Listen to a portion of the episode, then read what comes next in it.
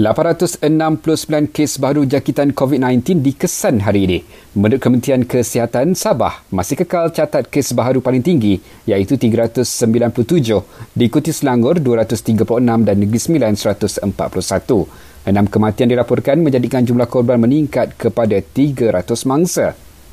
Individu yang membuat pembayaran secara kad kredit di pam minyak atau secara tunai di dinding kaca stesen minyak tidak perlu mendaftar My Sejahtera. Namun Menteri Pertahanan Datuk Seri Ismail Sabri Yaakob tegaskan, individu yang mempunyai urusan di dalam premis stesen minyak wajib mendaftar secara manual atau menerusi My Sejahtera. Mungkin ada ramai lagi pelanggan-pelanggan lain berada di dalam kedai tersebut.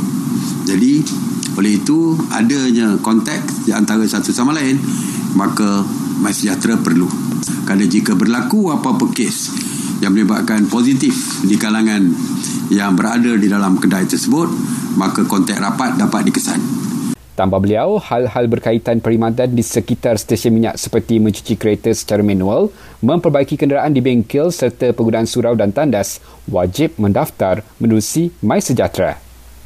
Dalam perkembangan lain, PKPD di Taman Mawar Sandakan ditamatkan hari ini mengikut jadual yang ditetapkan.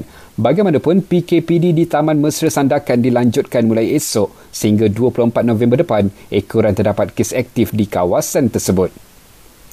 Sementara itu, PDRM menahan seramai 341 individu semalam atas kesalahan ingkar arahan PKPP dan PKPB.